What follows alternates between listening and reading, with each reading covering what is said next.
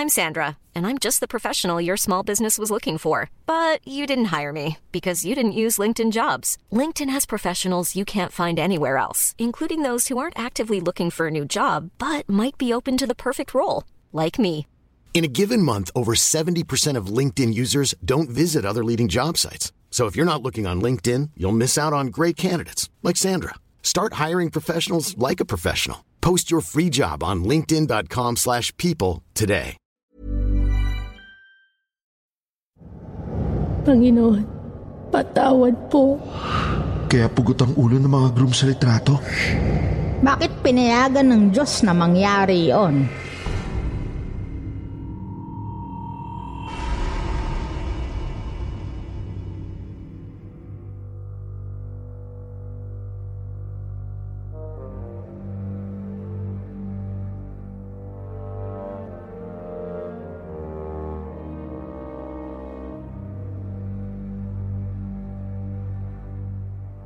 Magandang gabi po sa pinagpipitagan kong binibini sa YouTube, Miss Anne. Isang malaking karangalan para sa akin ang mapili ang kwento kong kababalaghan dito sa segment ninyong hindi lamang puro katatakutan ang hatid kundi nagdudulot din ng kaliwanagan at impormasyong nakakatulong sa mental health ng isang tao. Sa mga kakiti, kumusta po? Bago po ang lahat, nais ko munang batiin ang lahat ng mga nakikinig ngayon sa programa ninyo dito sa YouTube channel ninyong Kwentong Takip Silim. Lalong-lalo na sa mga binibini dyan na naghahanap din ng pag-ibig na tulad ko. Sa mga kapwa ko naman lalaking hopeless romantic, sana ay huwag tayong bumitaw sa pag-ibig. Sapagkat naniniwala pa rin ako na ang tunay na pagmamahal ay nasusukat ang kalidad sa masasakit na pagkakataon. Tawagin niyo na lamang po ako sa pangalang Rafi.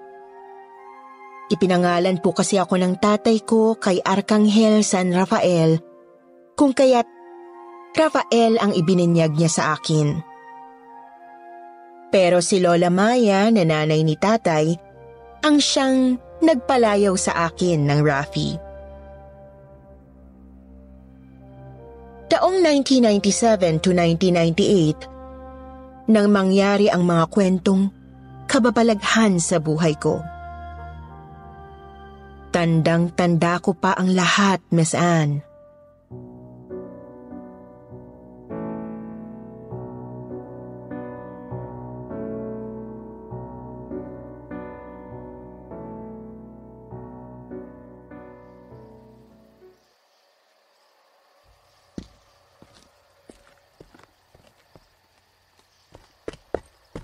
Lola, ano po yung mga bulaklak na yan? Ito ba? Tulips ang tawag dito. Paborito ito ng nanay mo nung nabubuhay pa siya. Ay, nasa na kaya si Nanay Mary ngayon? Nasa sementeryo. Alam ko po. Lola, naniniwala po ba kayo sa langit at impyerno? Minsan, oo. Madalas hindi. Ha? Seryoso kayo, Lola Maya? Oo. Kaya di mo ba napupuna? Mas madalas pa akong mag-zumba tuwing linggo kaysa sa magsimba. Masarap magsimba, Lola.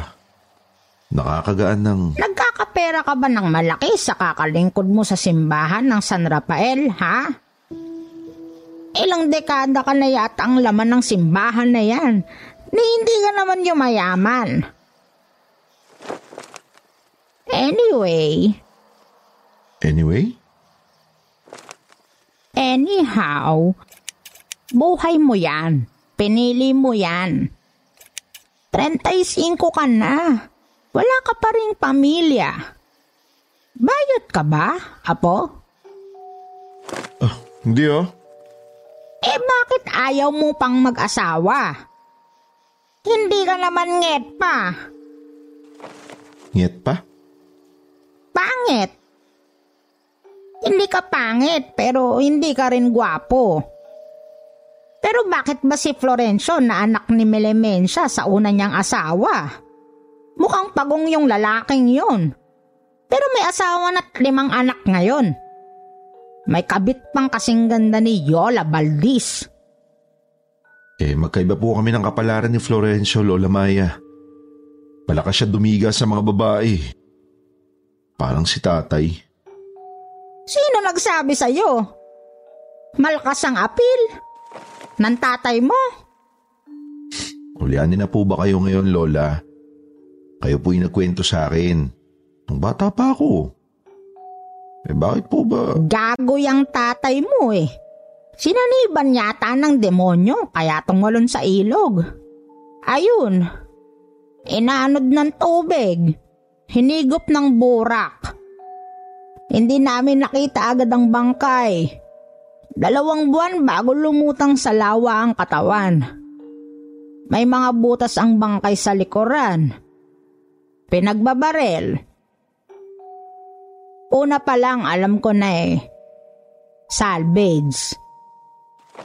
Eh, ayoko na po ng kwentong yan. Paulit-ulit na lang. Ah, ano po? Pupunta ba tayo sa simbahan para magpadasal para sa birthday ni nanay? Isa pa yung nanay mo. Ay, Panginoon ninyong lahat. Napakabait na bata niyang si Mary. Maganda na, matalino pa. Disenteng babae pa. Kaso sumabog ang ugat sa ulo nang iiri ka sa mundong ito. Blue baby ka pa nun. Alos hindi ka humihinga. Kabang kaba ako, alatot si Guevara. Ano ba namang kamalasan ito, Rafi? Bakit ba ganito ang Diyos mo sa atin? Natin. Diyos natin, Lola. May dahilan ng Diyos para sa lahat ng bagay. Kaya hanggang ngayon, mahirap pa rin tayo. May sakit na ako't lahat. Ganito pa rin buhay natin. Kahit isimba ko pa ang atungal ko sa buhay o reklamo ko sa demonyo, wala nang magbabago. Hindi nakikinig ang Diyos sa atin, lalo na yata sa akin. Lola, don't say that. Don't say that. Umi-English ka na ngayon, ha? Kakakinig mo yan sa sermon ni Father Shershi, eh. Manghingi ka muna ng ulam sa kapitbahay. Amoy tuyo. Magsangag ka bago tayo pumunta sa simbahan ng San Rafael. Dali, nagugutom ako. Ay, ang lola talaga.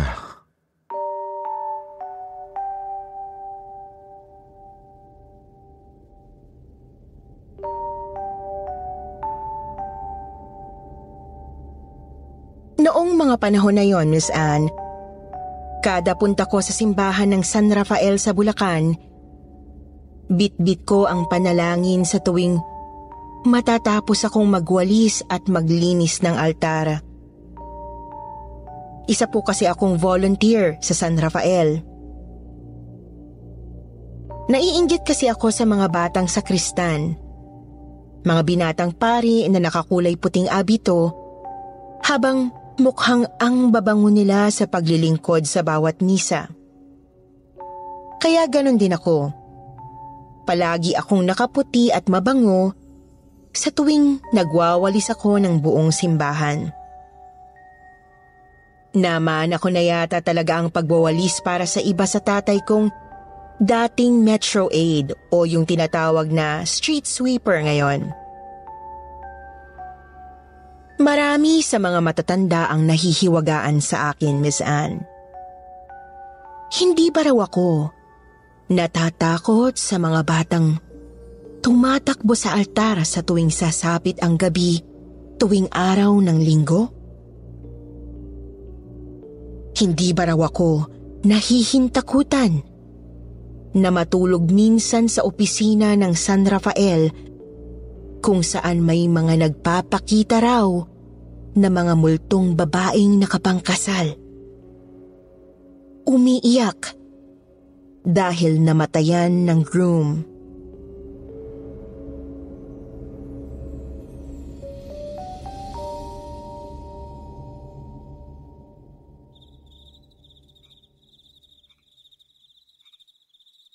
Ah, hindi naman po, Aling Pauling. Weh, totoo? Eh, hindi naman po ako nakakakita pa ng mga multong ganun. Pero aminin ko, minsan, papas ko nun. May tatlong batang lalaki.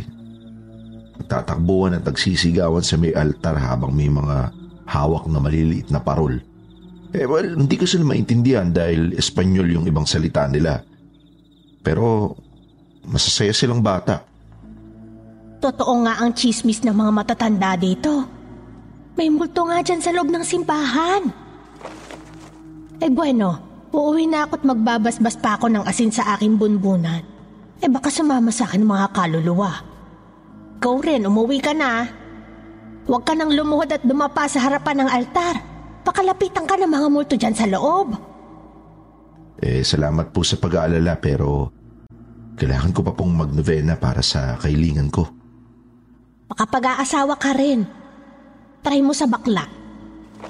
Ay, hindi ho. Masama ho yun. Sabi sa Biblia. O siya, uuwi na ako. At ako'y manonood pa ng teleserye ni Jean Garcia.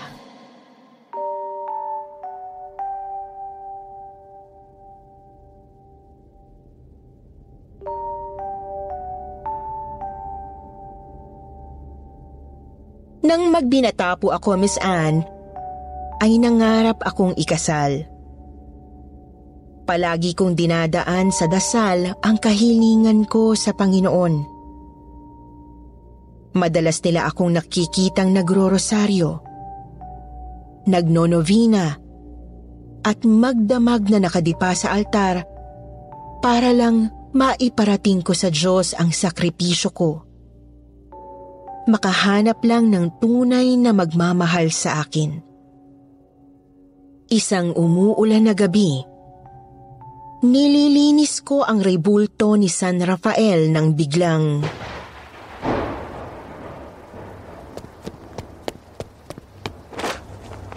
Ave Maria, gratia plena, Dominus tecum, benedicta tu in mulieribus, et benedictus fructus ventris tui, Iesus. Sancta Maria, Mater Dei, ora pro nobis peccatoribus, nunc et in hora mortis nostrae.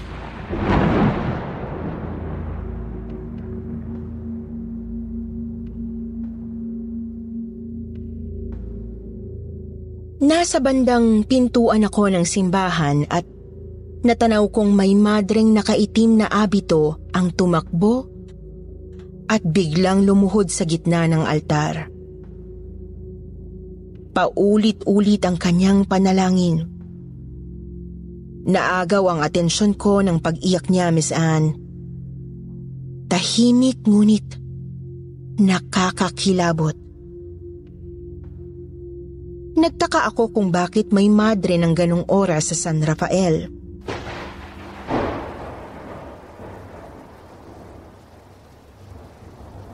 Baka napadaan lang to dahil sa sama ng panahon.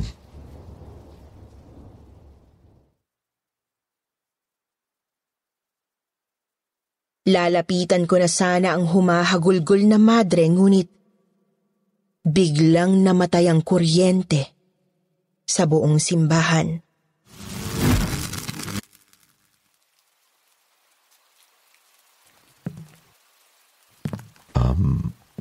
Romano, nandiyan ba kayo sa opisina? May flashlight po ba dyan?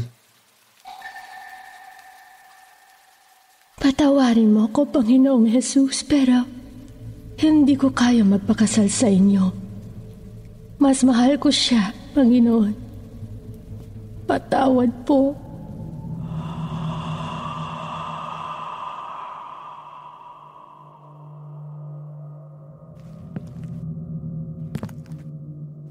Dahan-dahan akong lumapit sa umiiyak na madre. Pinilit kong aninagin ang mukha niya pero nakatungo siya habang nakadaop palad na umiiyak. Malapit na ako kay sister para kalamayin ang loob niya ng biglang bumalik ang kuryente. Bumukas muli ang lahat ng ilaw sa loob ng simbahan pero wala na ang umiiyak na madre. Natakot ako, Miss Anne. Napatakbo ako papauwi sa amin. Hindi ako nakatulog ng gabing yon. Alas tres na ng hapon nang lumabas ako ng kwarto ko.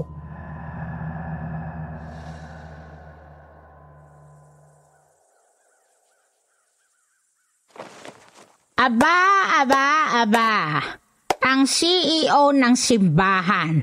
Gising na. Pagilamos ka na ng mukha mo. Manghingi ka ng ulam sa kapitbahay. Manananghalian na tayo. Lola, minulto ko kagabi.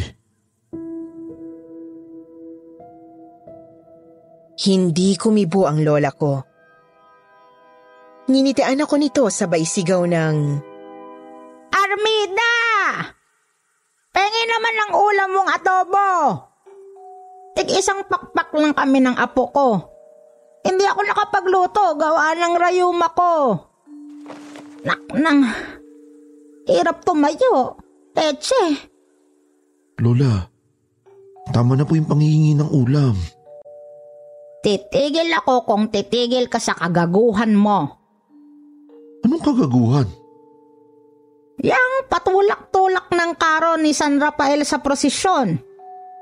Paglilinis ng paso ng simbahan. Pagwawalis ng simbahan. Pagkalimbang ng kampana. Nagawa na lahat ni Vilma Santos yan sa kampanerang Kuba. Rapi, magtrabaho ka na.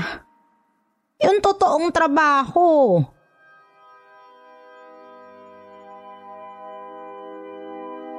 Lutang ang isipan ko noon kaya hindi ko masyadong narinig ang lola Maya ko na naka-zumba outfit kahit nirarayuma raw siya.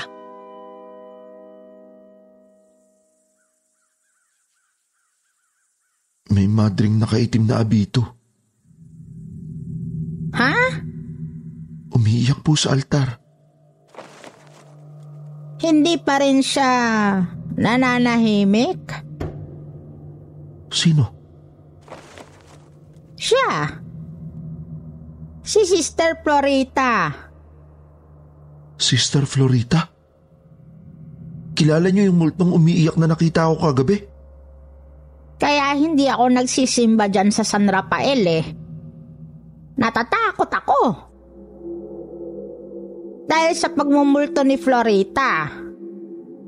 Anong kwento, Lola? Eh, Sino ba yung madring kinatatakutan na yun?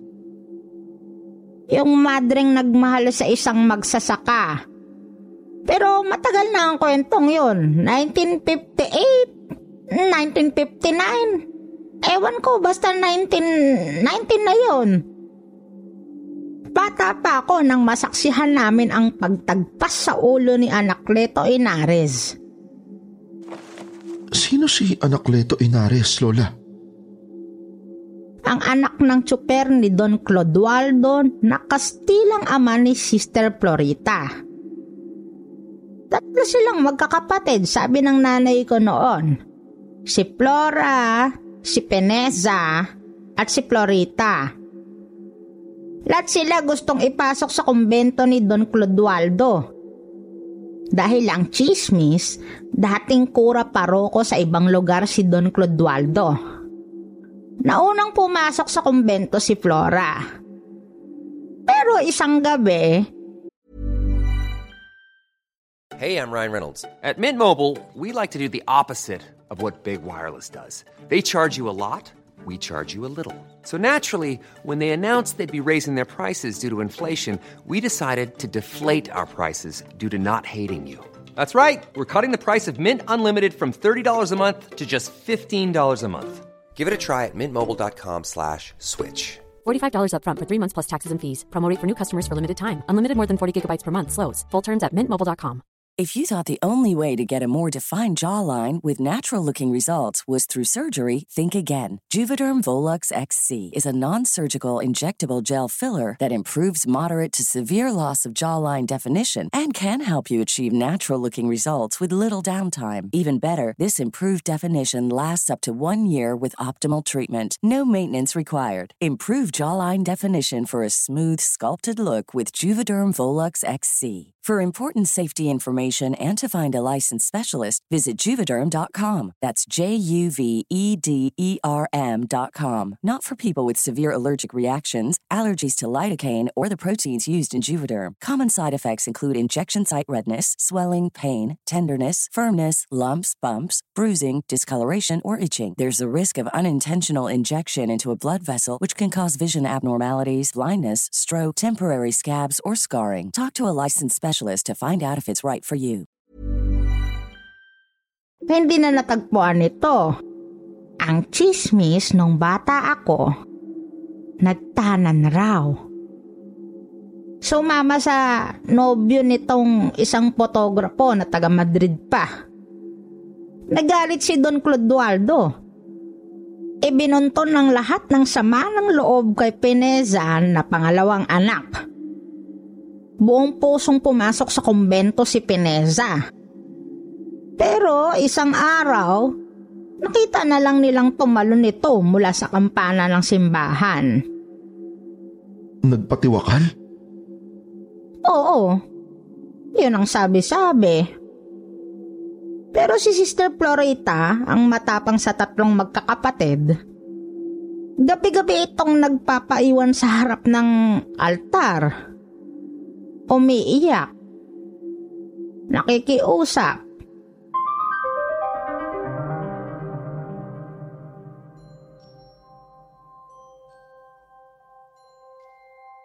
Panginoong Yesus, patawarin mo ako. Mahal na inang Birhen, ina ng awa. Pakinggan ninyo ang kapwa ninyong babae hindi ko na po matutugunan ng pagpapakasal kay Kristo.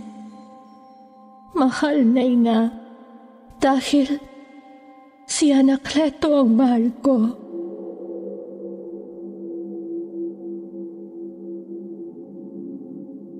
Hinubad ni Sister Florita ang abito niya at sumama sa lalaking sinisinta niya. Ang maskuladong si Anakleto. At nagpakalayo-layo sila Lumipas ang limang taon ng paghanap ni Don Clodoaldo sa anak niyang si Florita. Hindi nagtagumpay ang dating kura. Isang araw, nagpasang magpakasal sa simbahan ng San Rafael sina Florita at anak Leto. Ha? Doon pa rin sila nagpakasal? Eh, hindi sila natakot sa tatay ni sister? At sa sasabihin ng mga tao? Matatapang nga, kaloka. Tatanga-tanga nga ang dalawa. Hay nako, hindi nag-iisip. Kaya nang halos patapos na ang kasal nila, biglang dumating lulan ng sasakyan niyang Chevy si Don Clodoaldo. Tumakbo ito sa altar. At bago pa nakasagot ng aido si Anak Leto, ay napugutan na siya ng ulo. Diyos ko. At Diyos nila, Nakita ko yon. Nakisilip kami sa kasal ng taon eh. Bakit? Bakit pinayagan ng Diyos na mangyari yon? Ano po bang nangyari kay Sister Florita matapos mapugutan si anak Leto? Sabi ng nanay ko na baliw raw. Kasi hindi na tumigil sa kakadasal at kakaiyak. Pati pader kinakausap lahat ng hugis krus, dinadasalan. Sumasayaw sa ulan habang umiiyak. Sumisigaw habang walang suot na palda. Iba ring loka-loka, di ba? Nang dahil sa pag-ibig yon. Kaya ang ginawa ni Don Clodoaldo, ikinulong sa malaking mansyon. Hindi na kumain o uminom man lang magmula noon si Florita. Pero sa tuwing may kinakasal sa San Rafael Church na yan, nandun si Florita. Umiiyak na umaasa na siya yung ikinakasal sa lalaki. Sa tingin ko, kaya maraming groom ang walang ulo sa mga kasalan dyan dahil kay Florita. Walang ulo? Oo. Yung iba nga, nasa cellphone pa ni Magda na dating hostess sa Ermita. Yung mga litrato sa kasal, kadalasan, walang ulo yung lalaki. Ang sabi ng mga matatanda na tulad ko rin chismosa, Tuwing nagsizumba kami, naghahanap raw ng kasama sa kabilang buhay si anak Leto. Sus Lola, baka kwentong zumba lang yan ha. Ganun na nga. Pero nakita ko minsan yung isang group photo sa altar. Nakakakilabot. Ngiting-ngiti yung babae pero yung groom niya, walang ulo. Itim lang na parang anino. At ilang kasal na ang ganun ang ganap ha? Nakakatakot, di ba?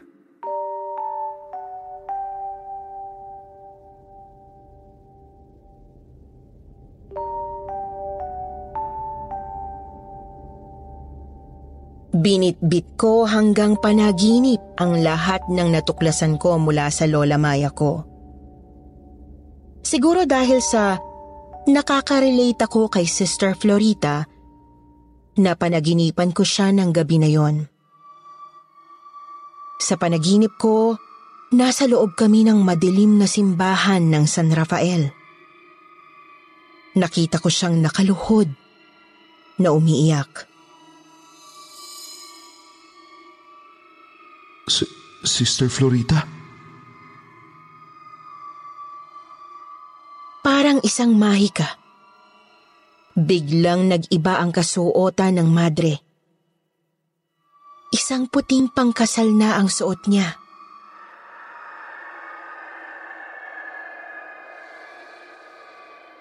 Anak Leto, anak Leto, mahal ko.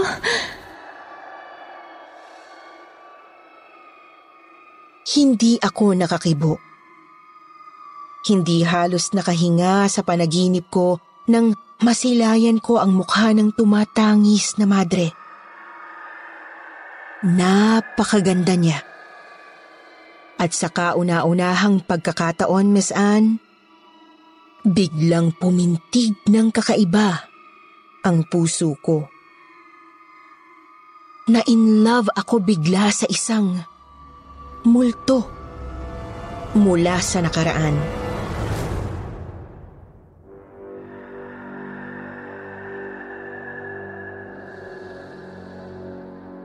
Madamot ang tadhana. Ang nais ko lang ay mahalin ka hanggang sa huli. Halika na. Sumama ka sa akin.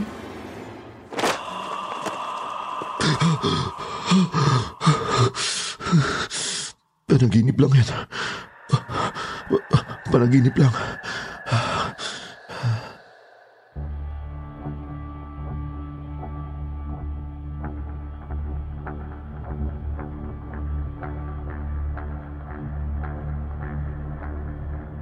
Magmula noon, sa tuwing may ikakasal sa San Rafael Church ay pinapanood ko na ng buo ang seremonya. Doon ako nakakaramdam ng inggit, Miss Anne. Sa mga ordinaryong tao na nagpapakasal. Minsan, may isang kasalan. Picture taking na ng groom at bride nang mapansin kong nakalutang na lumalapit si Sister Florita patungo sa groom. Umaakyat siya at sumasali sa mga group pictures. At pagkatapos ng picture taking, bigla na lang naglalaho ang madre sa paningin ko. Pero madalas, niyayakap niya ang groom na tila ba nobyo niya.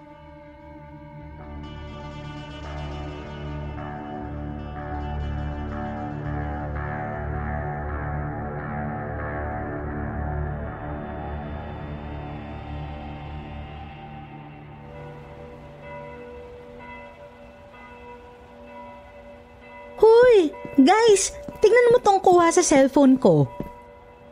Limang shots na iba-ibang pose ha. Pero yung mukha ni Kuya Boom, kulay itim. Itim? Gaga ka ba, Jennifer? Anong itim? Kuya, tingnan mo. Wala kang ulo.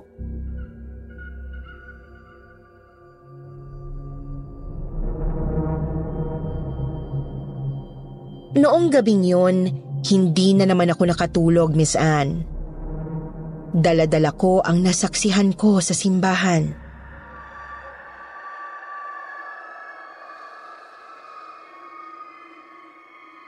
Kagagawan mo ba ang lahat, sister? Walang mukha ang pag-ibig.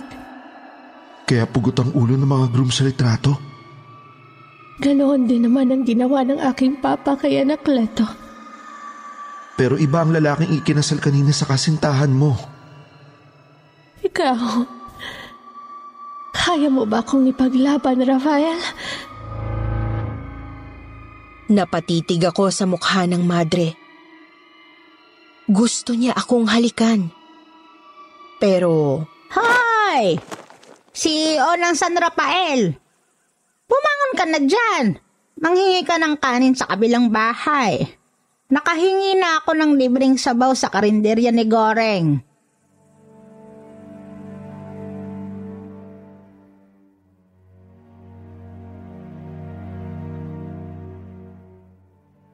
nakakahiyamang aminin, Miss Anne, pero na-in love na ako sa multo sa panaginip ko. Sa isang babaeng hindi ko man lang nakilala nung buhay pa siya. Hindi tumigil doon ang mga kababalaghan sa simbahan ng San Rafael. Karamihan sa mga couple na kinakasal dito ay nagkakaaberya bago ikasal. Tulad nung groom na nabaril ng ligaw na bala sa pagkukommute sa palengke. Bibili daw ito ng barong na pangkasal noon ng mamatay. Meron ding hindi sinipot ang bride dahil sa takot sa sumpa. Sumpa na mamatay din tulad ng mga naunang groom na walang ulo sa mga picture taking. Pero natigil din ang lahat ng katatakutang ito sa simbahan ng San Rafael sa Bulacan. Siguro, nakatulong ang ginawa ko. Minsang napanaginipan kong muli si Sister Florita.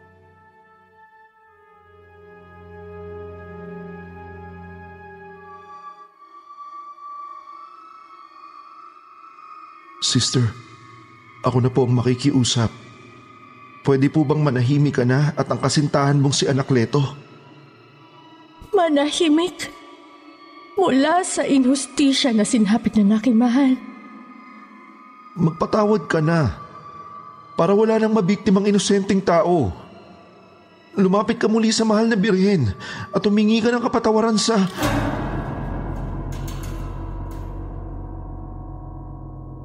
Bigla na lang naglaho na parang usok ng tambutsyo si sister sa panaginip ko. Pagising ko, nakahiga ako sa pinakagilid ng simbahan. Takang-taka ako kung paano ako nakarating doon. Napatayo ako at napatanga sa couple na tapos ng ikasal sa altar. Nagsisigawan sila sa tuwa.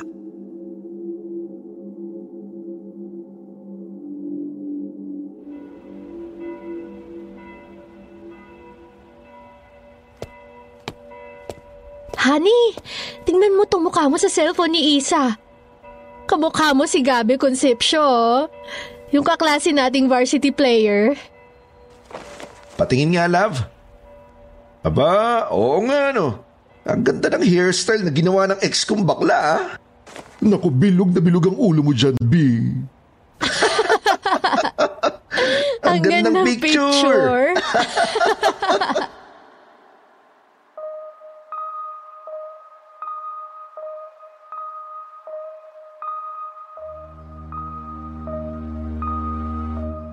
Hanggang ngayon ay hindi pa rin ako na ikakasal, Miss Anne.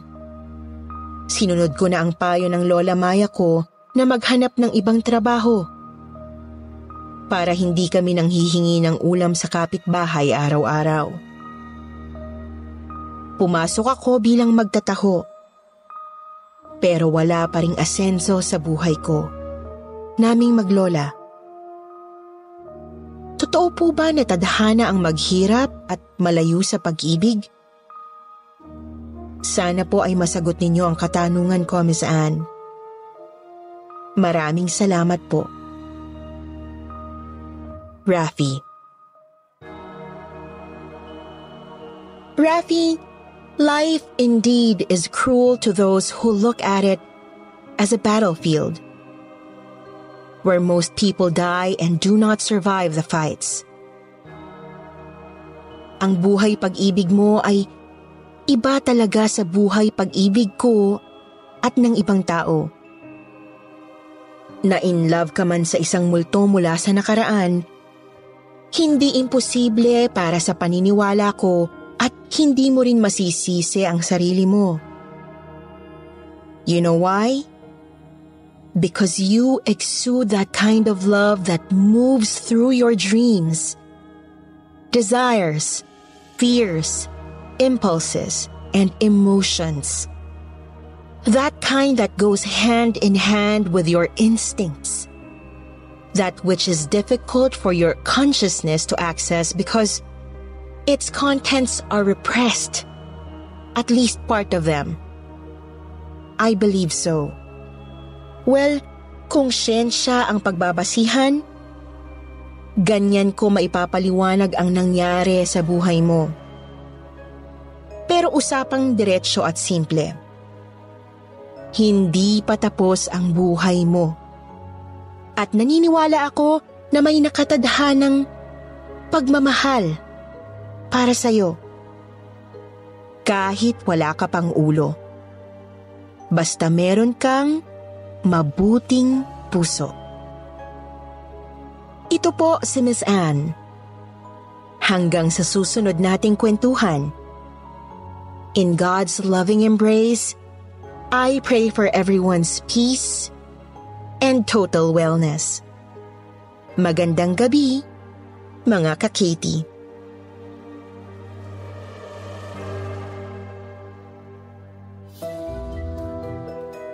At ngayon, dumako naman tayo sa pinakapaborito at pinakainaabangan ninyo na portion dito sa kwentong takipsilin. Mm, aminin, yung iba dyan talagang nakaantabay pag matatapos na ang uh, ating premiere.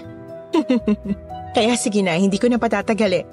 Shout out going out to Wences, Gerald Andre Castillo, Edwin Tadea, Joy Joy Joy, Belen Malbas, Geraldine Bata, Arnie Arnie, Rosemary Valencia, Kevin Noveda, Giselle Pedrosa.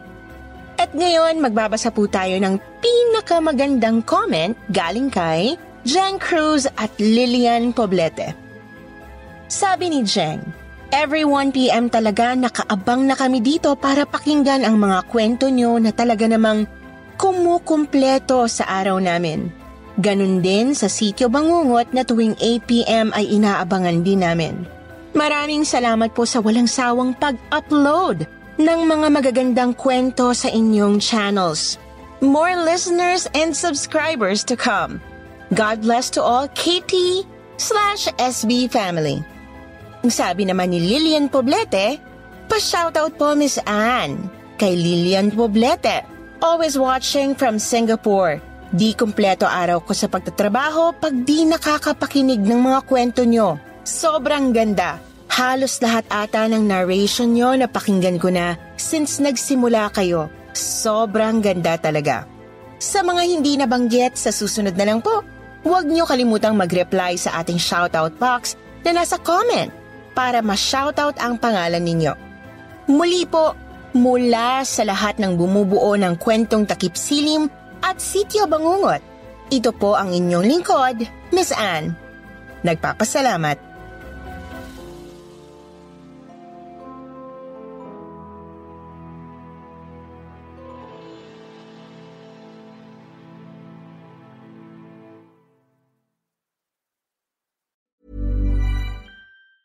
Hey, it's Danny Pellegrino from Everything Iconic.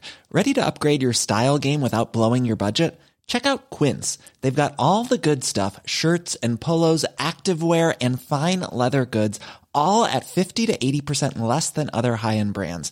And the best part? They're all about safe, ethical, and responsible manufacturing.